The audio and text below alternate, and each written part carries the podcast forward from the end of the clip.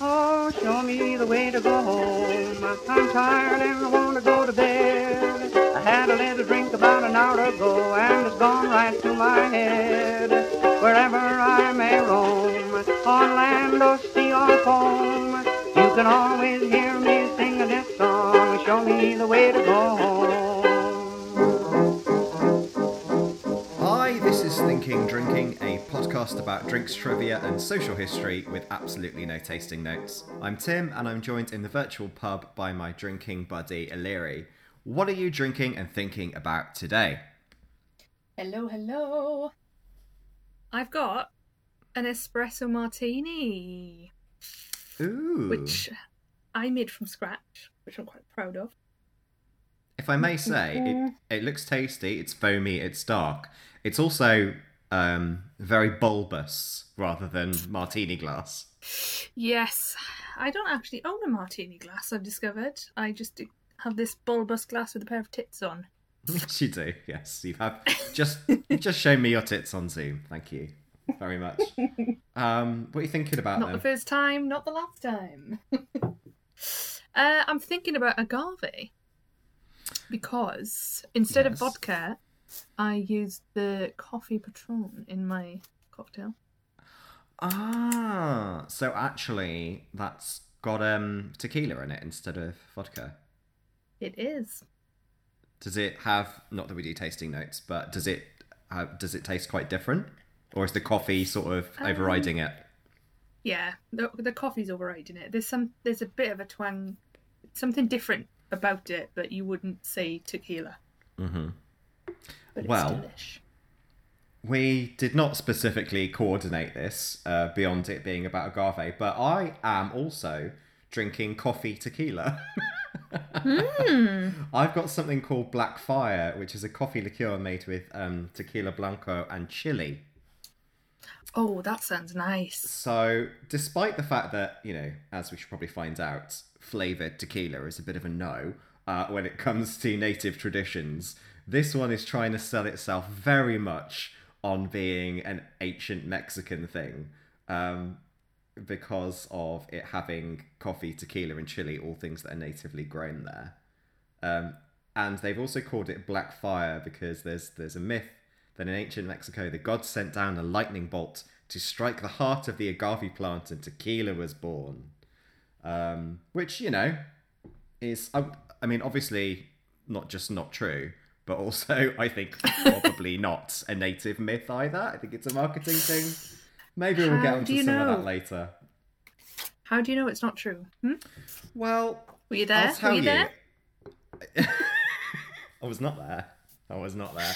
I'll tell you in a bit about some of the recorded myths that I have around this. This I could not find a recorded myth that wasn't a bit more modern around a lightning strike, so that's why I'm doubtful. I could make one up if you want. I'm sure you'll have your opportunity to say all the rubbish you normally say um, at the end, but should we do a bit of history first? I might just go get drunk to be honest. Fuck you.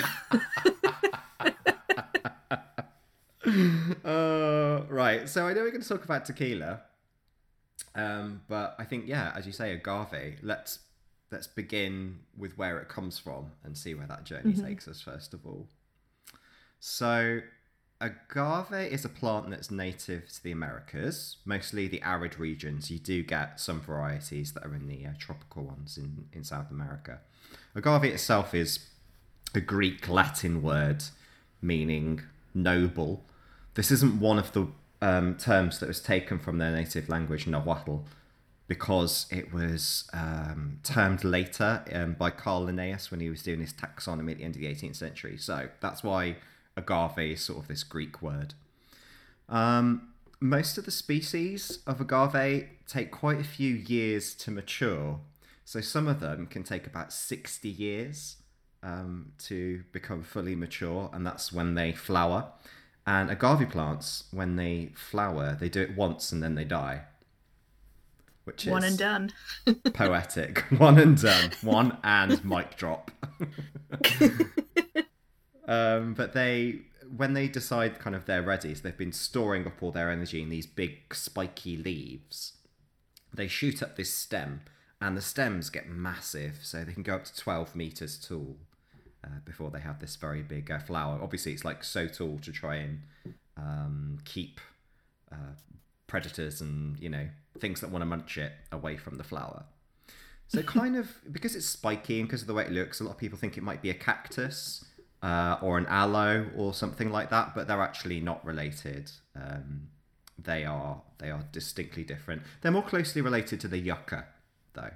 But there are lots of different varieties of agave in their own right. The most common one will be called the century plant. Is another one of its names. Do you remember me mentioning the century plant in another podcast? I don't, but I reckon I would have responded with, "I've done a centurion before." I mean, you probably did. It was um, it was the episode on pub sports. Ring any bell? Yeah, pro- I, I feel like I definitely said I did centurion. uh, it was dartboards. It's the material that dartboards are made from. Remember, we said um, it's made with a Ah, fiber yeah. Rather than something like cork, so that Cork, it sort of yeah. self heals. Well, this is the fiber. It comes from the century plant, so it comes from this agave, which I think is pretty magic. Lots of things were made from the agave plant, um, particularly to the native cultures. So the leaves are very fibrous, which is why they were good for making those dartboards. But they made um, they made rope, they made cloth, clothing, all sorts of stuff from that.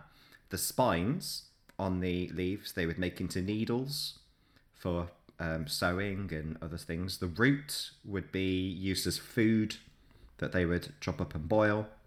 The stalks, you know, like the big stems that I talked about, um, they've actually been made into didgeridoos Ooh, which you know I think we mostly associate with um, Australian Aborigines, but Yeah. do exist in other cultures as well. and then the leaves would be used as paper. So couldn't I grow an agave plant as like a house plant? uh, it would be quite difficult, I think. Um, they're big, they're very big. Um, Yeah. As I say, they like the desert. So Wales, not famous for its Yeah, desert-like I mean, environment. you've you've seen my cactus, cacti. They're thriving. This, this is true. They are, but the cactus, as I say, they're not related, and the cacti you've got there probably actually quite like a humid um, environment, so it wouldn't necessarily match.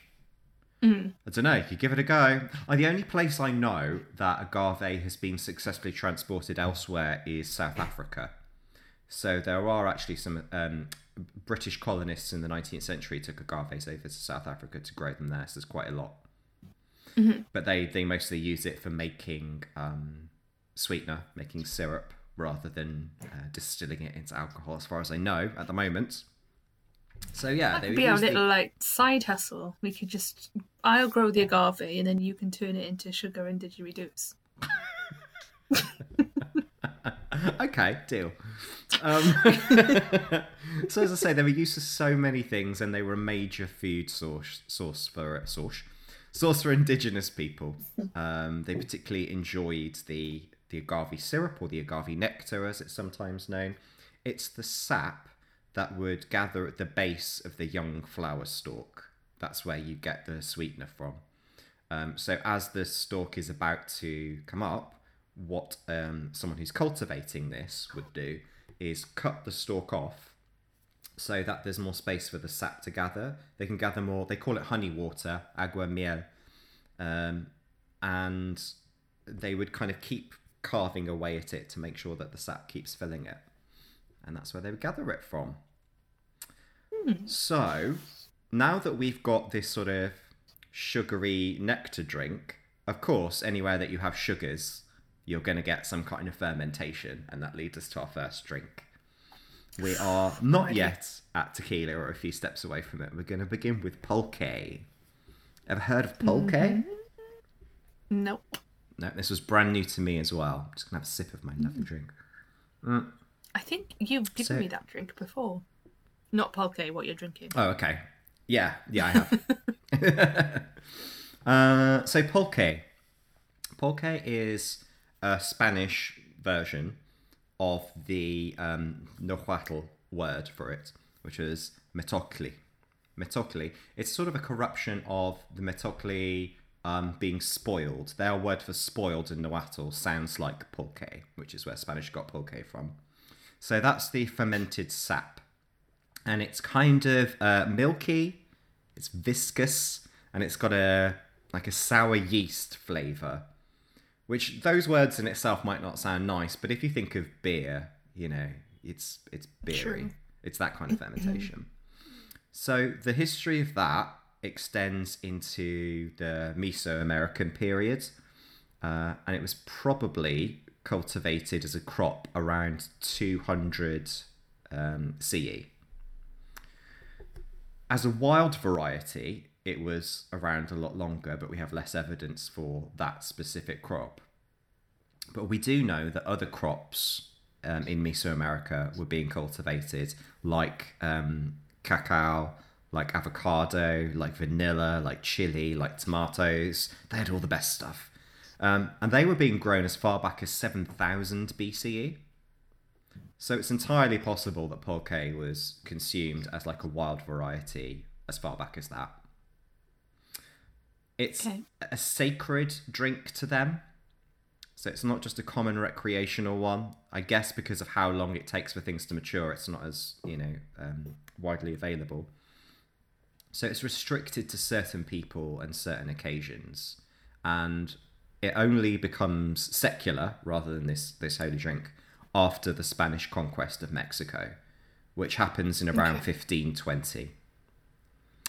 So the the century plant, or um, as the Spanish were calling it, uh, maguey, was most associated with the goddess Mayahuel.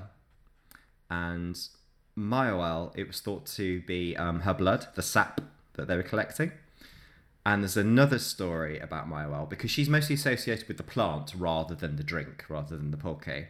But who is re- um, representing the drink are her children.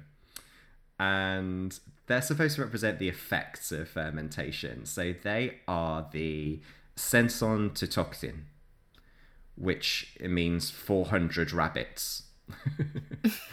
and they are a group of divine rabbits who meet for drunken parties. Oh my god, the Yeah. best. The if you are not familiar with Mesoamerican deities, I highly recommend a journey. They are absolutely wild. Um, so yeah, that's one association. There's another one that I really like. There are a few origin stories. Um, this one is that pulque was discovered by Tuatlaquache. Um, and Twat what? do you know what? I'm going to say that again. Twat Tla- croce. Tla, it's not twat, it's tlacuache. Tlacuache. Twat crotch. not twat crotch. Discovered by Tlacuache, who was an opossum. And the, this opossum used had like um because opossums have uh, very dexterous hands. They've got like human hands, and so he used to uh, dig into the plant, into the maguey, and extract the naturally fermenting juice. And mm-hmm. apparently, he became the first drunk as a result. This Is that where twatted originated? no, no. I'm gonna gonna say the name Let's again. get twatted. Tlacuache, Tlacuache, not twat. so Tlacuache was thought to set the course of rivers as an opossum. So the rivers he set were generally straight, except when he was drunk. And then when he was drunk and he was making the rivers, they meandered from cantina to cantina. And so that's the story that uh, goes with it. It's like if you've got a meandering river, it's because this drunk opossum was just going from bar to bar. I think that's a great origin a nice story. story. Yeah. This is this is the reason why I said I'm not buying this lightning striking the agave plant thing because the stories I've just told you are much more familiar territory for uh, the indigenous people of Central America. Mm-hmm. It involves crazy drunken animals, not an Yeah. act of God. You know? Yeah, it's a bit too. It's more like a Norse story. Yes, exactly, exactly. So there are references to um, pulque in the Great Pyramid of Cholula. You know, there are lots of great temples, uh, like pyramids, um, in Mesoamerica. Its construction began in the third century BCE. So that's how we know that at least then people were making pulque because they had diagrams of making it. Um, it was often used at that time during sacrifice rituals. And so both the priests would have it to calm their nerves, and also the victims of the sacrifices would have it to numb their pain. Again, I don't know how much you know about this culture, but the sacrifices are brutal. There is so much human sacrifice. There is uh, a lot of baby massacres and all sorts of crazy blood enjoyment. So that's what it was reserved for. It's like, let's save it for that special occasion. Except there were some commoners who were allowed to drink it. So the elderly and pregnant women. Makes total sense. Yeah. Women were actually excluded from drinking pulque like right into the 20th century.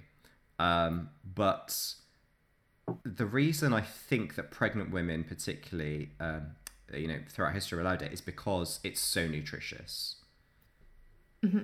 Um, there is. Oh, I guess that there's the link with pregnant women.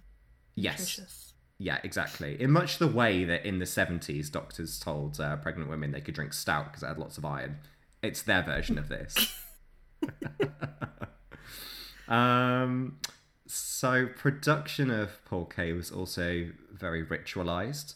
The brewers of it were very superstitious. They would abstain from sex during the fermentation period because they believed that sexual intercourse would sour the process. Brilliant. That- is commitment. isn't it? Isn't it? A lot of there's a lot of secrecy around um, the fermentation and brewing of these. I've I've found they're very sort of family secret recipes. I mean, I suppose that when you think about the lengths at which people had to go to to do this, so I say the plant needs about twelve years to mature before the aguamiel or the sap can be extracted. Um, but once they do start that process, it can produce for up to a year. So you can you can drink the agua miel straight um, if you want, but it's not alcoholic until it's gone through the fermentation process. It can start in the plant itself, uh, but most often it's extracted and then fermented elsewhere. So what they do is they they collect this liquid twice a day from the plant, and they get about five or six liters out of it per day. So even though you have to wait a long time, once it starts yielding, it yields quite a lot.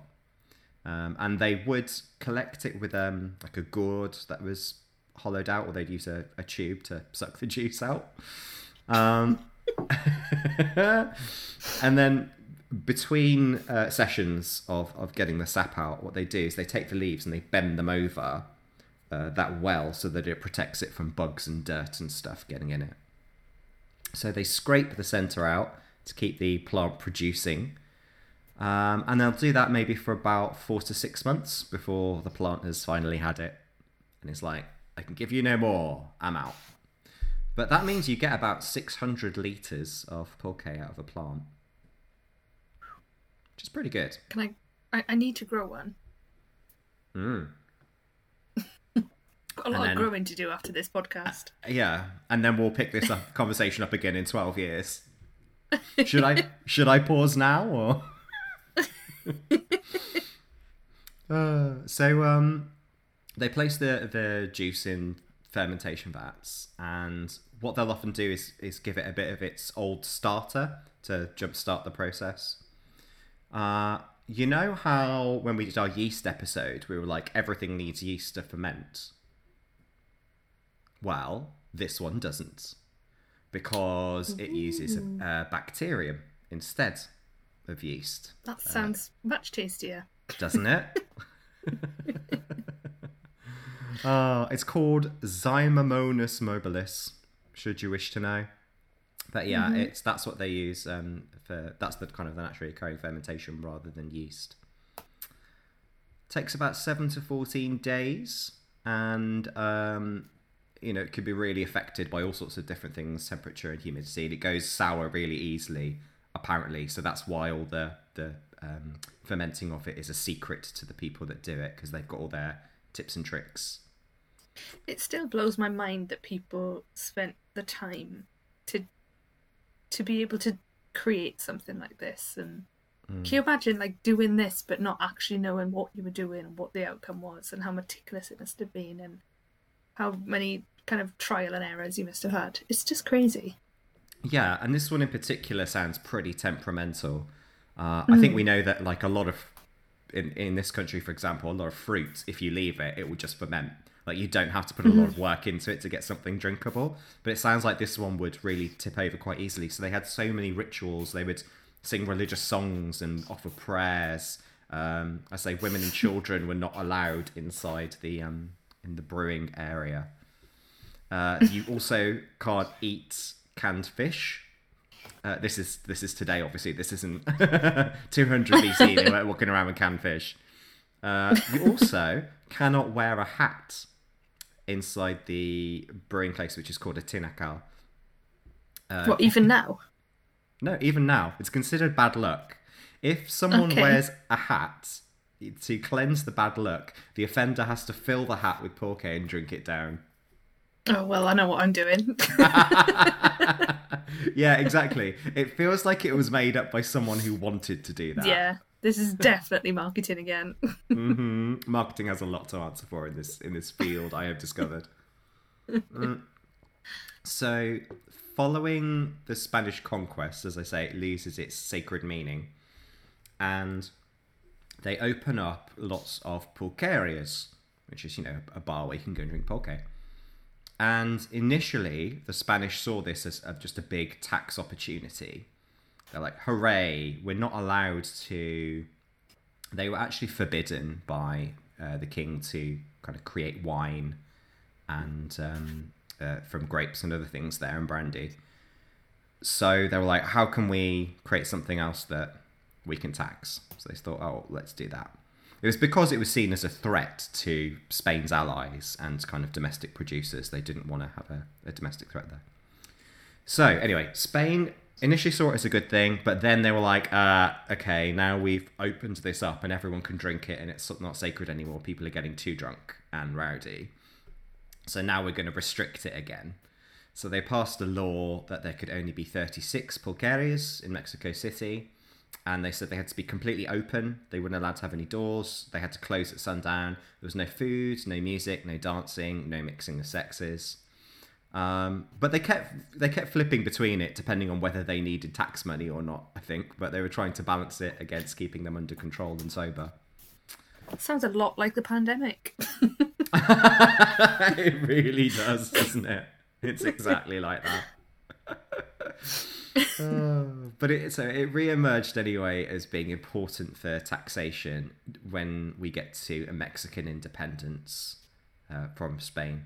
At that point, they go, great, let's open them all up again, let's tax it. That actually becomes the fourth largest source of income for Mexico during their independence. So it's really crucial in them being able to gain that back. Um, and then it moves from being this home brewing thing to commercially produced by the end of the 17th century, particularly because of the influence of Jesuit priests. They were setting up breweries to fund their educational institutes. And then it reaches its peak of popularity in the 19th century. There were 300 pulque haciendas. Uh, a hacienda is like a, well, it could be a plantation, it could be a mine. In this case, obviously, it's a plantation. Um, and in particular, that made the the area of Hidalgo very wealthy because there was a direct train between there and Mexico City, which they called the Pulque line. So they would grow lots of pulque there and then ship it off. So it is still consumed in Mexico, more in rural areas though, not as popular. It's now seen as a very lower class drink, which is it's funny the difference a few hundred years makes. Uh, it goes from being sacred to a drink for the lower classes, and that's largely because of the influx of European beer in the 20th century. Um, European beer producers came over. They actively campaigned against pulque. Um, one of their key arguments was that pulque was unhygienic and that the modern processes for beer were hygienic. And they used the example that uh, pulque makers were using a special way to accelerate the fermentation process. And that special way was to drop um, a cloth bag with human feces into it. Ooh. Yeah. I suddenly do not want any pulque. Yeah. So that was their propaganda. And I'd like to say that it was completely untrue, but apparently there are some examples of where that did happen. They were using human bacteria and yeasts to uh, accelerate fermentation. Not widely spread, not widely spread, but I can't completely say they made it up. Oh no! um, another thing. Imagine, imagine having to drink a hatful of that as well. Mm, fresh, fresh poop pulque. Um, it makes a change for me to bring toilets into this though, rather than you. So, thought I'd offer you that. Thanks. Uh, the other thing, though, that hastens its decline is that pulque isn't very transportable. So it spoils really quickly, and that's also exacerbated by movement. So trying to move it across the country, and uh, even you know something like thinking about exporting, is just a no. Well, Although yeah, if you're gonna have a big pot full of poop, it's not gonna smell fresh after a long journey. it's not. Um, although there is there is a movement to try and solve for that now. People are coming up with ways. I mean, they've tried canning it, for example, which does help with the freshness, but does change the flavour slightly. But a lot of young Mexicans are now trying to revive it um, with better storage systems and also a wider variety of flavours. One of the routes they've gone down to repopularize it is, as I said, it is very nutritious. So it's got all your vitamin B complex, vitamin C, D, E, amino acids, iron, phosphorus, all the minerals. It's very good for you. So what they've tried to do is market it specifically as a health drink, like a low alcohol version health drink. Okay. Yeah. That's actually similarly to um that.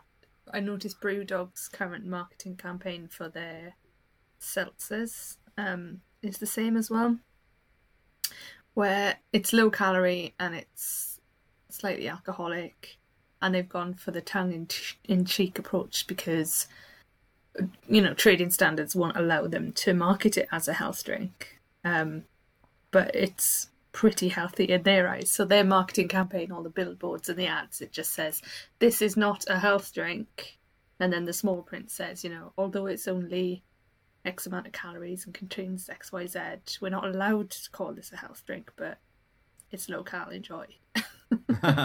yeah. Well, yeah, it depends what your definition of health is, right? I mean, they're marketing it on the on that it has stuff in it. It has it has nutrients as opposed to mm-hmm. it has no calories. It has nothing in it, which isn't I don't know. I think it depends mm. on how you define healthy, really. Mm. Um, so that's pulque for you. Would you fancy a go of that if you're over in Mexico? I was the I was completely with you until the bag of shit happened. Yeah, that doesn't happen anymore. nah, I, it's it's I can't get that my head, Soz. Yeah. I definitely I'm out. would. I definitely would. I would like to try it, even even with that history in mind. I very nearly went to Mexico, but I didn't make it to Mexico. It's not a great story, but um, Thanks for that. uh, yeah, I really wanted to go. It was. I tell you what, it was the final days of working in this um, mythical company known as Microsoft, and anytime they sent me over to the US, rather than just like go to the office in America and then come back a few days later, I would take holiday at the end of when I needed to be there and then go somewhere else in America just to make you know the most of it. And I'd done a few places, and I had to go out to California. trying to think where, somewhere near somewhere, and um, somewhere near somewhere. This I'm gripped by this story. Yeah, I know. on. It's, it's, it's a, I told you it's a great story. Anyway, I was like, well, I've, I've done enough of America. I know I should take the opportunity to hop down to Mexico because it's much easier, you know, to go from there and cheaper. So I was I was literally a day or two away from booking my flight, like personally paid, not not company paid, to go from California down to Mexico. And then we all got made redundant. Oh, was it then? It Oh, was literally then So I was like, oh, oh, well, I'm at least I'm glad I didn't book that flight. And then I just had a random flight from California to Mexico, but no way to get there. Actually, it was really funny that it happened on what would have been the day of your holiday because I got the same news about my redundancy there the day I came back from holiday. Hmm. I'd had a lovely two week holiday and then I came back and, you know, showing off my new tan, good mood, sworn in around the office. Oh, by the way, you're redundant. it's like, ah, Was okay. it? Was that anything to do with the way you were showing off your tan? It might have been. I was gloating so much, they were like, oh, just get rid of her. I was It's I was also thinking more annoying, about though. the coverage issue.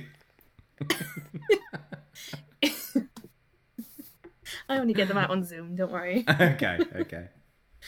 But it was annoying. They could have told me sooner and I could have just stayed on holiday for an extra few weeks. Yeah, timing sucks, didn't it? Um. All right. Shall I tell you about the next evolution of a agave beverage?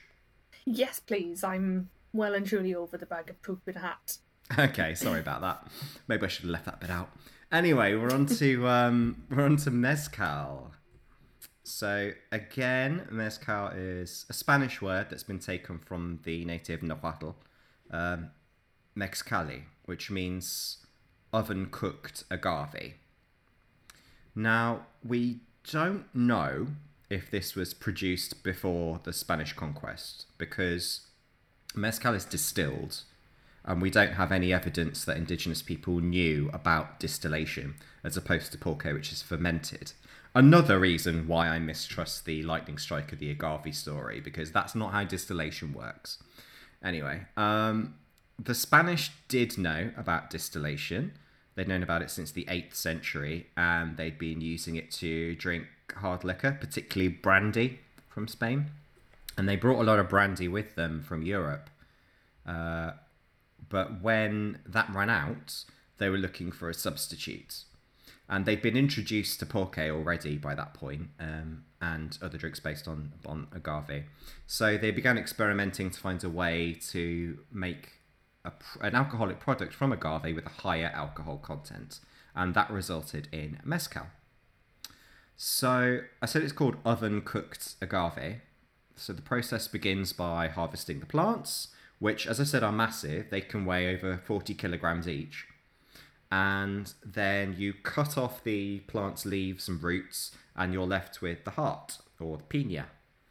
And the pinas are cooked for about three days, often in pit ovens, uh, which are these earthen mounds over uh, pits of hot rocks.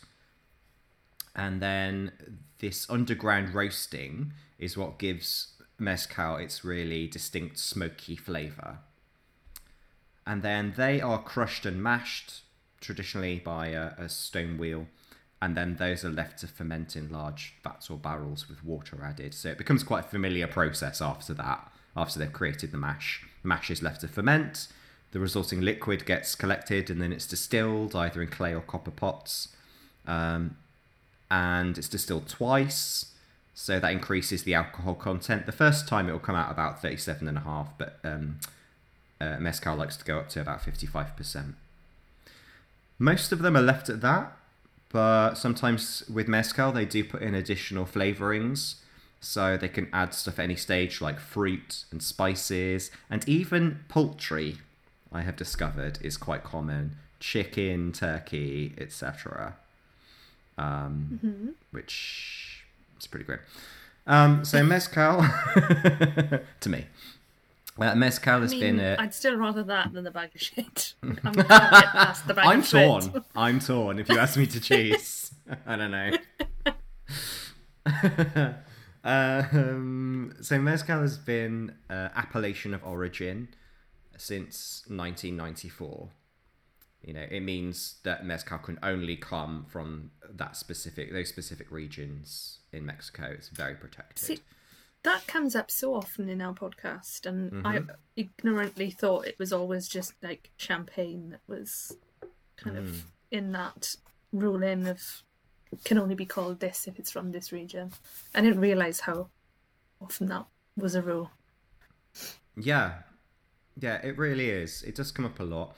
It makes sense for um, you know governments that want to make money from intellectual property essentially um, they can make more money by doing it that way um, so that that's why but in this example it isn't without controversy as well because you have to pay to be properly certified and uh, then be an official distributor which is really expensive for small producers so a lot of small producers even if they're within the typical region they find they've been pri- priced out of officially being a mezcal.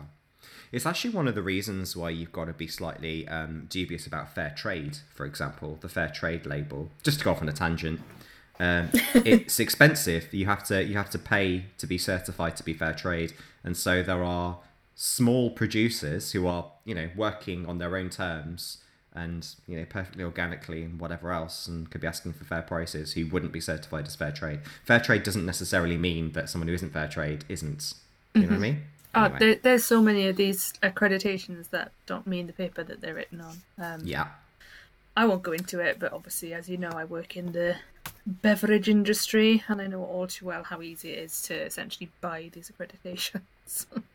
yeah yeah exactly annoys me. So it, it tends to be that these designated area things are more for the benefit of governments and taxation and so forth than individual producers often. Um, they can still sell, but they have to be labelled as agave spirits.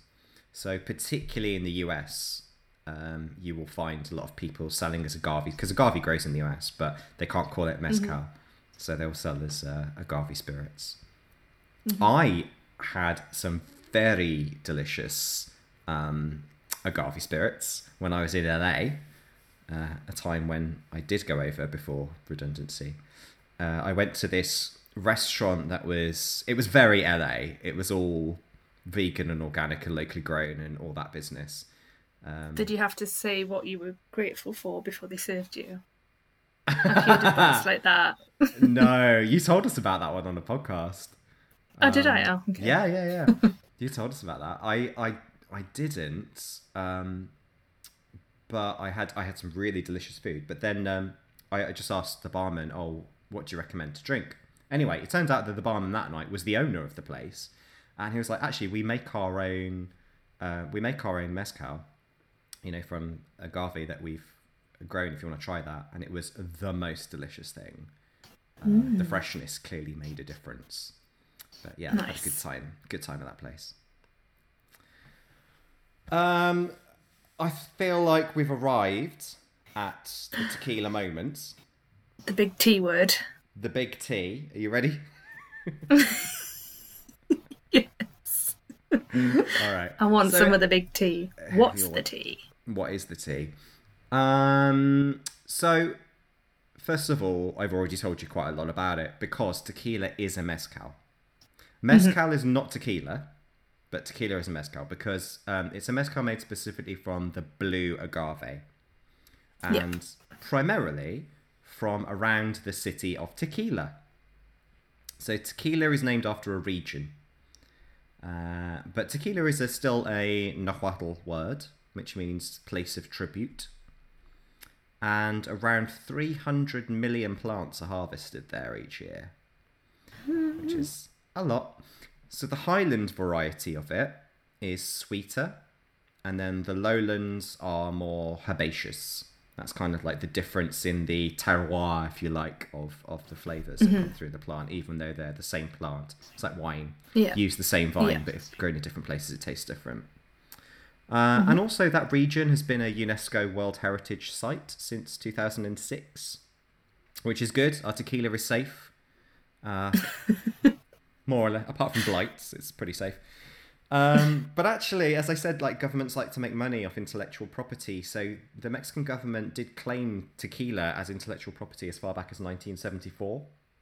So that's even before the region was uh, claimed as trademark. The first tequila factory comes in the 17th century from Don Pedro Sanchez de Taegla. I think I've said Taegla wrong. I don't know what that's supposed to be. Taegla. It sounded very Italian, yeah. It did, and it's Spanish. Got to forgive me. I know I know more Italian than I know Spanish, and it very easily just slips into that. And Don Pedro, you know Don Pedro. So he's Of course. A, yeah, he's a Spanish aristocrat. Although the first license to commercially make it came in 1800, King Carlos IV gave it to the Cuervo family. So I just mentioned that because you will know those names from buying mass-produced tequila, Yeah. Don Pedro and Yeah. Jose Cuervo. So they were two of the uh, uh, first kind of big-scale producers. Um, you will be pleased to know, I think, that uh, same as the other mezcals, tequila does in fact use yeast in its fermentation. Because the Spanish had brought it over. They don't rely on the old bacteria or that poop. um, when uh, when the agave leaves are being chopped off, so you can get to the the pina, um, it's they use a machete, a traditional machete called a coa, and the people who use those machetes are jimadors. So you might have also heard of Jimador as a as a brand for tequila as well. Those are the people who are responsible for for farming and taking care of the agaves. As I say, they kind of like they have to really look out for you know blight and when maturity happens and cut the stems off when it's ready to harvest and do it twice a day. So it's very labor intensive Yeah. um, and very highly skilled as well because of everything they need to do. Um, the different types of tequila. So you've got blanco, white, uh, or plata, silver, um, and that's the white spirit. It's unaged. Um, it's so it's uh, bottled and stored immediately after distillation, um, or it's aged for fewer than two months in um, barrels, either stainless steel or, or a neutral oak one. Then you've got so with those ones you'll mostly get kind of just the flavour of the agave. And then you've got reposado, which means rested. And again, that's it's a minimum of two months, but less than a year in oak barrels. And then beyond a year, you've got añejo, which is aged or vintage, and that's between one year, um, but less than three years. Again, aged in oak barrels, and it has to be small oak barrels for the añejo. The reposado can be any size. And then in 2006, they launched Extra Añejo, uh, extra aged, um, which is a minimum of three years in oak barrels, and then Okay. longer. So with uh, with um 100% agave tequila, the um Yeah. the, the blanco or plata variety is going to be harsher. Um, it's got like these these bold distilled agave flavors. The reposado and the añejo are going to be smoother. It takes um, some of the harshness out, and with other the same as other spirits really that are aged in casks, it is going to take on the flavor of the wood. Um, Blanco tequila is considered the healthiest, and Nutritious again.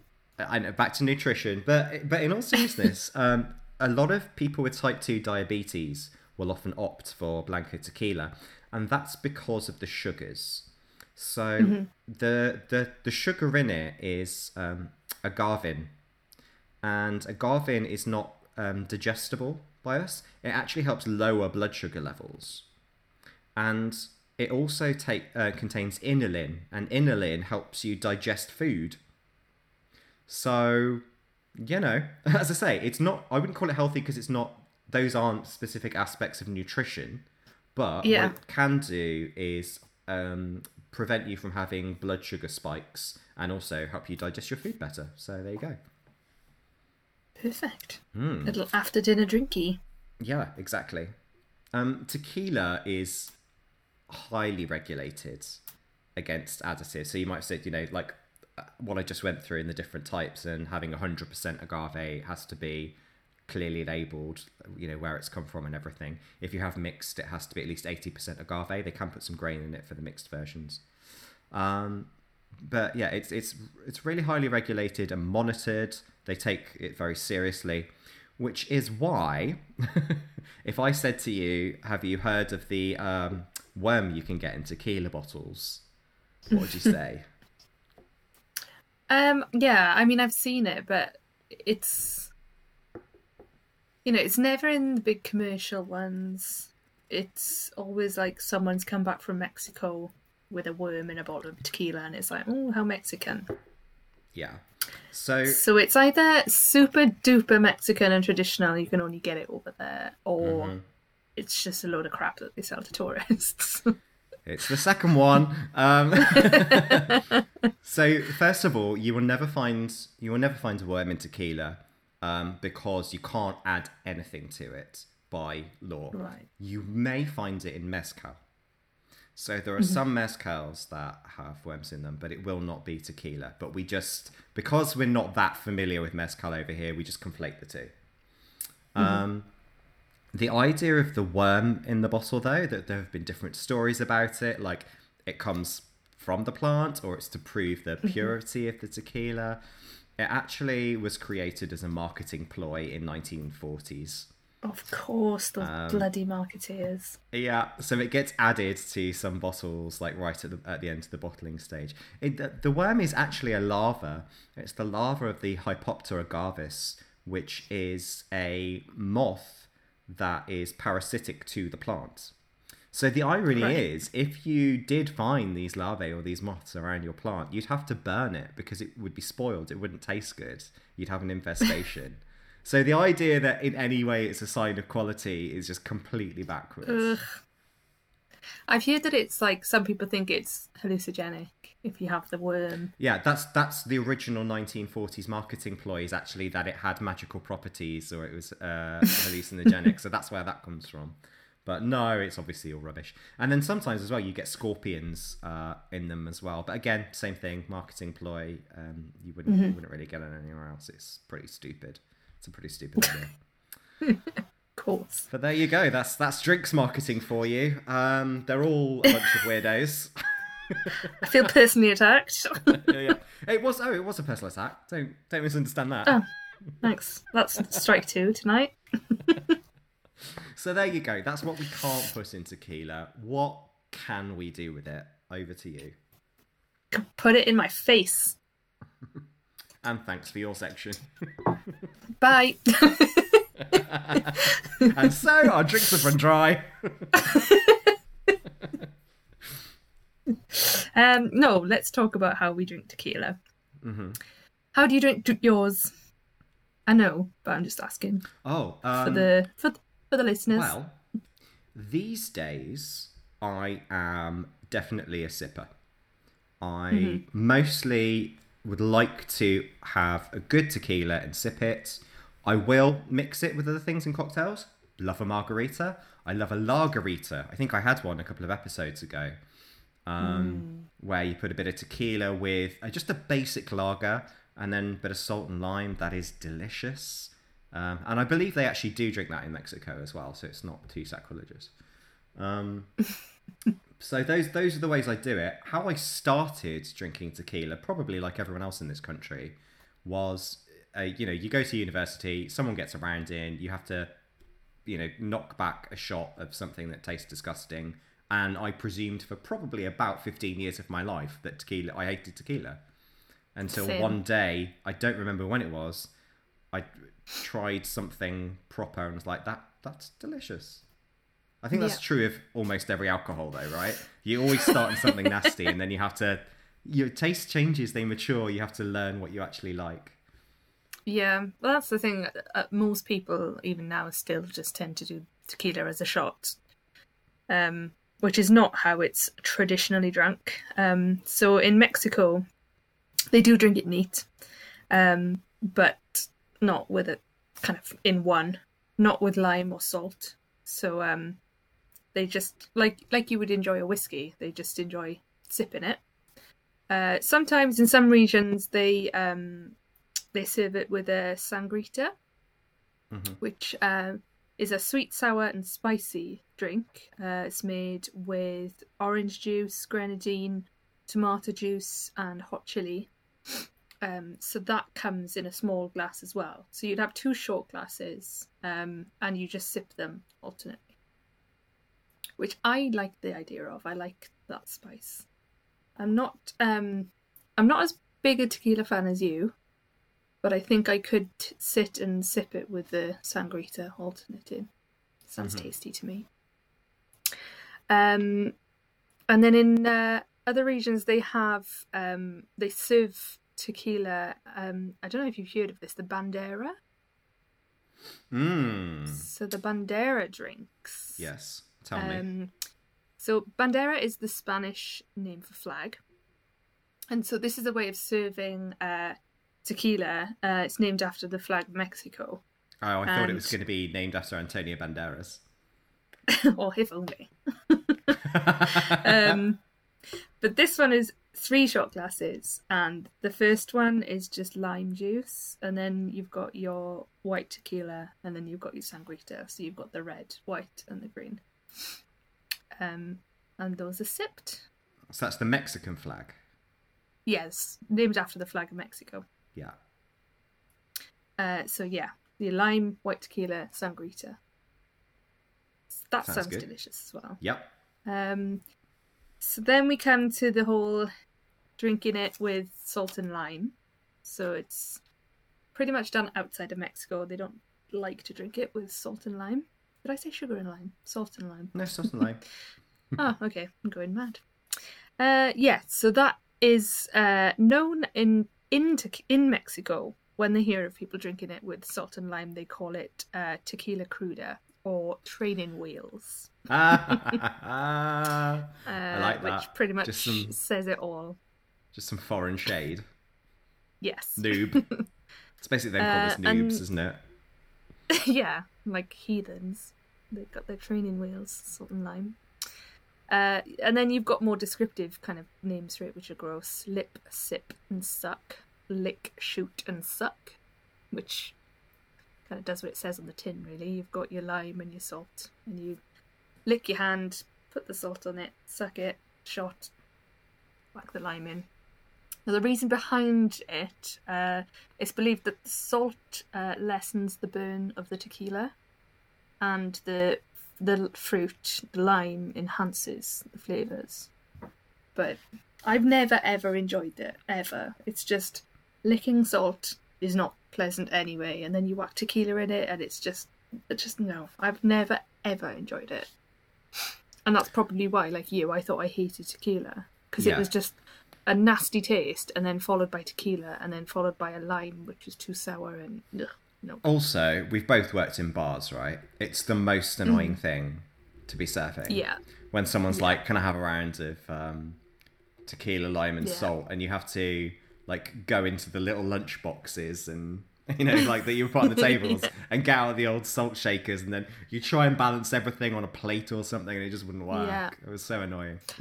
I remember when I worked in um, our student bar, I insisted on having salt sachets and just telling them to like go away from the bar and do them because I just couldn't deal with the arse of pissed people spilling salt all over my bar, standing there for ages. It's just no. And also, I've actually had once. I remember a guy doing a tequila slammer and then throwing up on the bar as Oh, well. mate. So not not a fan.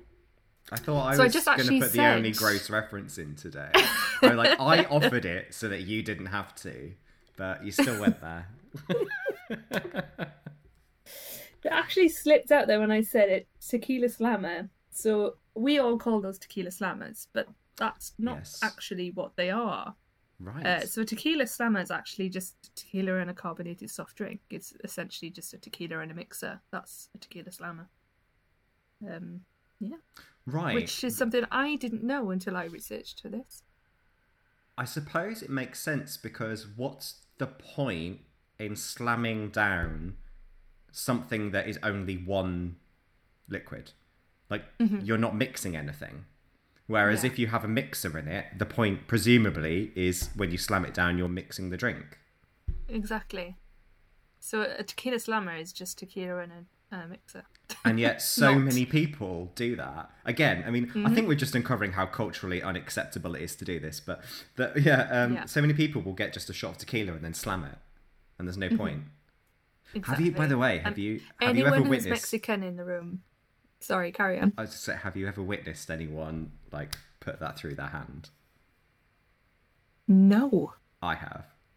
Oh my god, I thought someone throwing up on the bar was bad. I don't think I'd be able to cope Oh no, that. no, no! I've I've seen someone slam a shot glass of tequila and the shot glass to just oh. smash into their hand. It was very oh, messy. No. Yep. Wow. Yeah. So don't. I say just don't do that for so many reasons. Just don't do it. Stop doing shots of tequila, everyone, please. just have a just have a sit Um, down and then a nice sip. One one thing I did uncover in my research that sounded quite nice. Um, in Germany and some other countries, um, instead of the whole tequila salt and lime, they serve um, a gold tequila with cinnamon and orange, which I really like the sound of. Ah, right. Um, that does sound lovely, actually. hmm Yeah, like trust trust the Germans to do something with spiced orange. That's very much their vibe. By the way, gold tequila. I don't think I mentioned, but um, g- gold tequila isn't necessarily aged. So you know how the ones that look golden, the the añejo and the reposado, are look golden because they've um, leached from the barrels, um, from you know they're either the whiskey or wine barrels.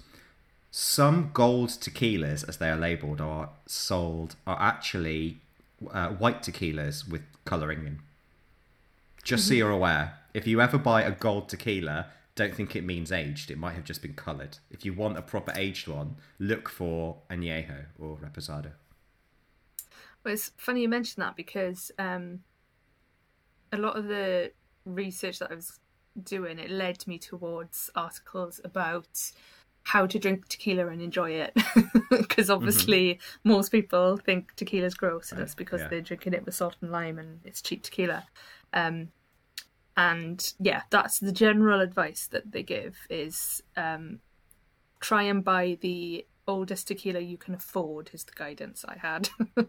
uh, so yeah, find a good aged tequila, and again, hundred percent agave, um, good quality stuff. And it should be more pleasant to sip that than the stuff that you usually get in Wetherspoons with your lime. Um, but if you really don't want to try sipping it, I did find a suggested pour that sounds delicious. Um, it was a suggested swap for a G&T. Um, it's called a Paloma. I Don't know if you found that on your travels. Well, I know that paloma means dove or pigeon in Spanish. so is it um is it like is it um a pigeon brings you tequila like it's it's had it tied to it like a messenger pigeon. It comes to your table and then you have to unstrap it. You've gone way too far down the marketing road there. All right, sorry. none of that. Okay. you were slagging us off earlier, and now listen to yourself. Uh, no, it's quite simple. It's tequila and a grapefruit soda instead of a gin and tonic. Well, what's that got Sounds to do with what's that got to do with pigeons? I don't know. I, I don't know. Tweet about it if you're that mad.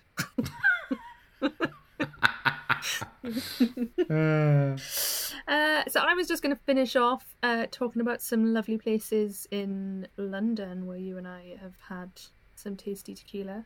Oh, please do. Not places that I've not been to that I'd like to go to. Uh, first up is our favourite, one of Wahaca. Yes. Mm. Now that might that might seem a bit middle of the road to people to say go to a big chain restaurant, but Mm-hmm. I think it's a great shout because well, you tell them this is your segment. Well, yeah, I mean, I didn't have the full on tequila experience until I went there with you. I'd been there a lot uh, when I was younger, and they used to do a really good happy hour and really good cocktails. They used to do like hibiscus margaritas and just really tasty cocktails. Um, but yeah, it was not till we went together. May I add, on like a Saturday afternoon.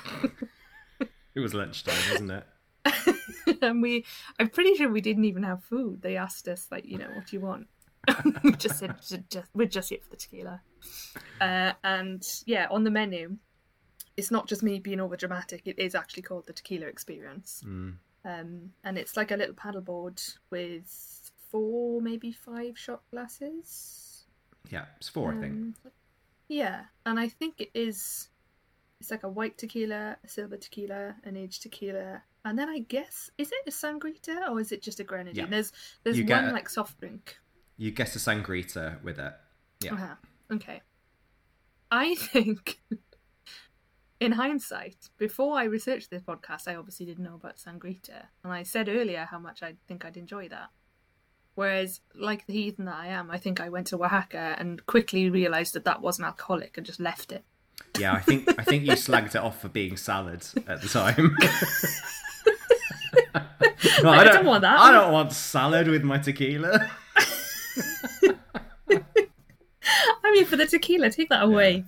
But it is a sorry, good sorry, Wahaca. yeah. It's a good entry level though, I think, to like taste the difference between um, what is a what is a white tequila and what is an aged tequila. But also they Mm. do have a pretty good menu of stuff. Like they've got quite a lot of añejos. Um, so you can you can go there and experiment with a few different ones and try and find what your area is before you actually shell out on a more expensive bottle. I need to go back there and do it properly with the sangrita instead of throwing it in the bin. uh, next up, Cafe Pacifico. Have you been there? I don't think so. I think it's somewhere around Carnaby Street. Um, uh, so it, I I liked it because it describes itself as deliberately tacky. Um, I'm there, but they also have some delicious sounding cocktails, pomegranate margaritas. Um, I think there was a coconut margarita as well, like lots of really tasty margaritas. Um, but they offer them in pitchers which to me says more than enough about the kind of bar it is, and I'm there. Sure. Yeah. So that's are- on my list.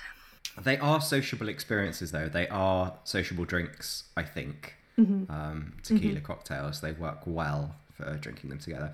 And also, I think it goes best, as you said, with fruits that are really quite acidic. So, like grapefruit and pomegranate and things like that. Mm-hmm. It just matches really nicely to it. Um, and then I found a place called the Pink Chihuahua, um, which sounds incredible. So they've got a really extensive selection of tequila and mezcals, over 300 bottles, according to their website. Oh, wow. Um, they also have a really good Mexican food menu. Um, so we will we 100% go in there when we can. But um, they were quite proud about it on their website. They said, you know, we've been open to the public throughout the pandemic, um, serving food and drink through our little hatch since May. Um, and more recently, they've opened uh, a bottle shop. So you can order tequilas and mezcals, but they've also been bottling up their famous cocktails. Uh, they offer national delivery. I, I'm not getting paid for this. I just saw it and I thought, wow, this is brilliant. Um, but yeah, you can order tequila, mezcals, or cocktails, and they do national delivery, next day delivery for anywhere in the UK, or if you're in London, you can get it within the hour. Oh, wow. So yeah. If I'd have ordered Chihuahua. before we started this episode, I could have had it by the end of it. Oh, I should have told you. I know, you should have gone first. Sorry. That's okay. I'll let you off. How was um how was access to your hatch been during the pandemic? Uh, it's been getting harder as it goes on, to be honest. Right, Just mine's just been fully closed. No, no opening hours. No opening hours at all. Closed until further notice. I'm afraid. just gathering dust. Yeah. This tequila's good. it was a good job I'm on my last one before this gets any more weird. uh, so my last place is not in London. It takes us to Manchester. Oh, at least it's not Wales. Well, you must. You, I don't know. Actually, you might not remember. I Do you remember. remember much? I remember very well. I was fully prepared to talk about our Manchester weekend uh, in relation to We this episode because I, I feel like. I mean, weirdly, the drink of Manchester was tequila. We just enjoyed Mm-hmm. a lot of tequila when we were in Manchester for two days. Um, yeah. I will preface it by saying that people should know the reason why we were in Manchester for two days was primarily so we could So rock and roll. so rock and roll. It was primarily so we could go and watch Countdown being filmed. and while we were there, much like I think the rest of the countdown audience, we were there to have a raging time on tequila. We drank so much tequila the night before. Yeah. Should we recount the um the timeline? Yes. Um, well, we arrived in Manchester at around midday, and we didn't really intend on having a wild one. I think we were gonna, but we had a roast dinner as soon as we got there, Mm-hmm. standard. Yeah. So we had a roast dinner, and then it was very much like, yeah, we're gonna have a few drinks. Maybe we'll find like a pub quiz or something. Just you know, keep it small and sensible. Get back to the Airbnb, sleep, wake up tomorrow, absolutely smash countdown, and then we can get really messy. That was exactly the plan. It was have a quiet pub night, check in at the Airbnb. What happened? I think you're probably better. Right, so what happened? I have gas. What? so what happened was, um, well, we went, we had, um, we had a pint or two with our roast dinner. Then we went to a cocktail happy hour. Then this, I'm giving you the short version because this could go on. Then we went and did an escape room. oh my god, I forgot about this. And um, just briefly, the highlight of the escape room was we were doing very well at solving all the complicated puzzles, like anything that was based on a code or a cryptic clue or whatever. We were there, we nailed it. Where we really fell down, uh, where we hit a dead end, was we'd failed to realise that in the centre of the room we were trapped in, right in the middle on the floor, was a big, like, duffel bag and we hadn't touched it or looked at it or opened it or anything. And there were several clues in that duffel bag, but we'd both because we'd come straight off the train and we hadn't gone back to the Airbnb yet. We'd put our bags to the, the side and presumed that that was the other person's bag, just sitting in the middle of the room, and left it. so that was definitely the highlight of the escape room. Was when the woman, like on the intercom, had to go. Do you want to try looking in the bag that's in the middle of the room? And we went, oh, and there was there was one more that was very similar to that, which is that we didn't ever try to use the door handle to open the door to escape, and that The was the second really obvious big clue that we missed because we were waiting for something to automatically open, and it was like if you tried the door handle. So that was that was great. Then we went to um, the pub quiz after that Mm-hmm. because our brains hadn't been abused enough, and that's where the tequila started. Um, Yeah. because you said, "Do you fancy a Craig David?" And I looked at you in Mm. befuddlement, and then you explained. Yes, a Craig David. Um, so it's pretty simple. It's a shot of tequila followed by a shot of pineapple juice. Not sipped, definitely shotted. Um, and it's called a Craig David because uh, it's surprisingly smooth. I tried really hard to discover the origins of this, um, and I've managed to trace it to I think about 2014. So it's about six years old as a drink, and there are several stories of this is Craig David's favorite drink versus what you just said. Um, I don't know what the truth of it is. It cannot be uncovered, but it, it's, it emerged very much like a meme. I would say it's like the meme of drinks. Yeah. Anyone nice. that anyone that tells me they don't like tequila when I'm bullying them into drinking tequila, Mm-hmm. I'll force a Craig David down them. the drink. And to- it works. Just to, just to clarify. so we had a couple of those while we were doing the quiz, but then we did very well at the quiz, and we won more Craig Davids. So we I remember quiet because the barman, the barman got really excited because I or- I said, "Do you know what a Craig David is?" Because sometimes you go to a bar and order a Craig Yeah. David, and they're also like, "What?"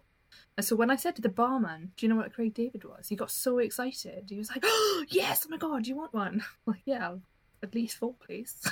yeah yeah and then we and then we won a round of drinks do you remember there was um it was like a bonus round and i had to go up and memorize objects on a tray So everyone from one person from each team had to go up and do a challenge, and the challenge was he showed you lots of different objects on a tray, and then you had ten seconds to write down as many as you could.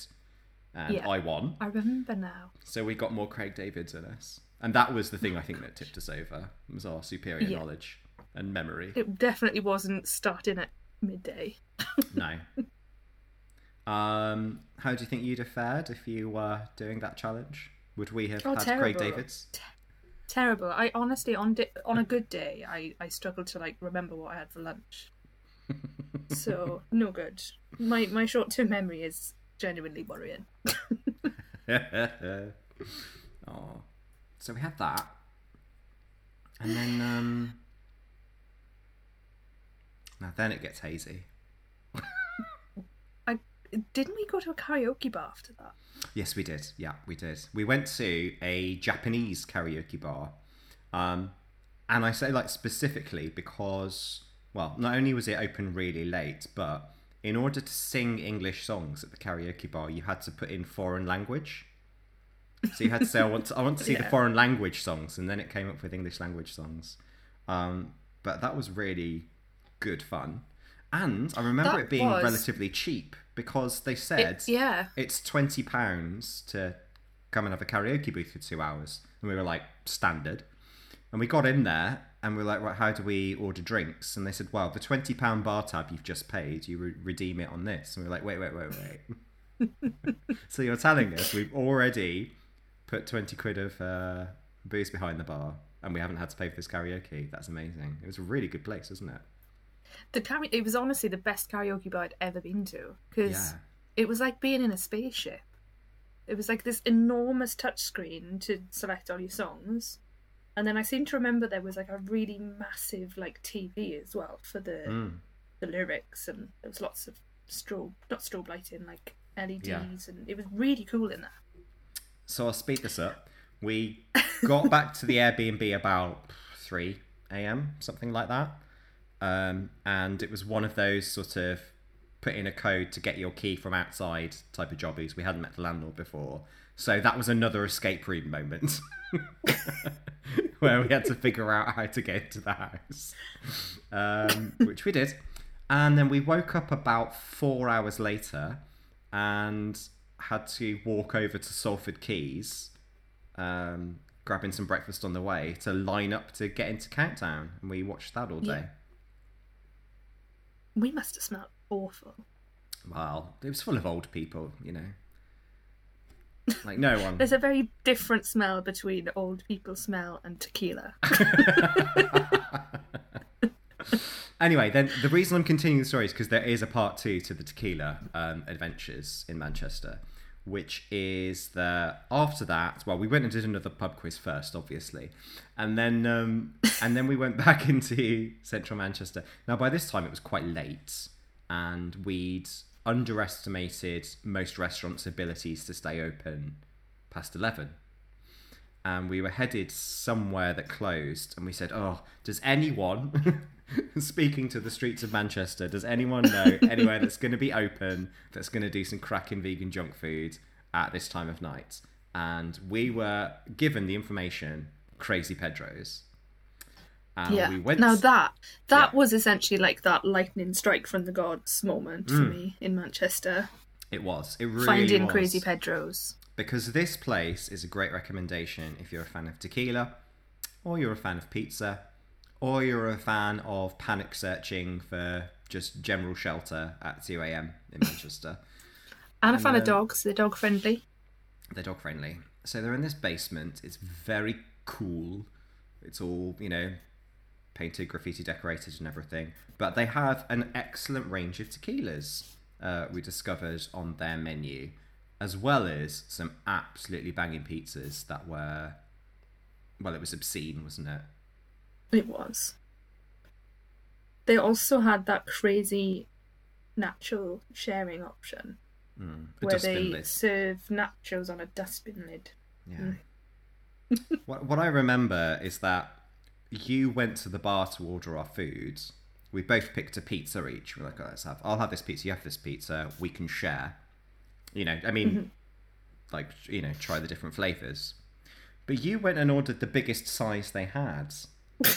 and Too The woman- enormous. the woman at the bar was like, Bitch, are you serious? You're like, yes. we we were not prepared, were we?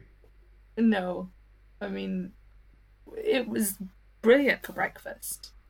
It was, yeah. We we we took home a uh, like a, a box, a doggy bag of our leftovers, took it back to the Airbnb and had it for breakfast. The end. Oh, now I want to go back to Manchester.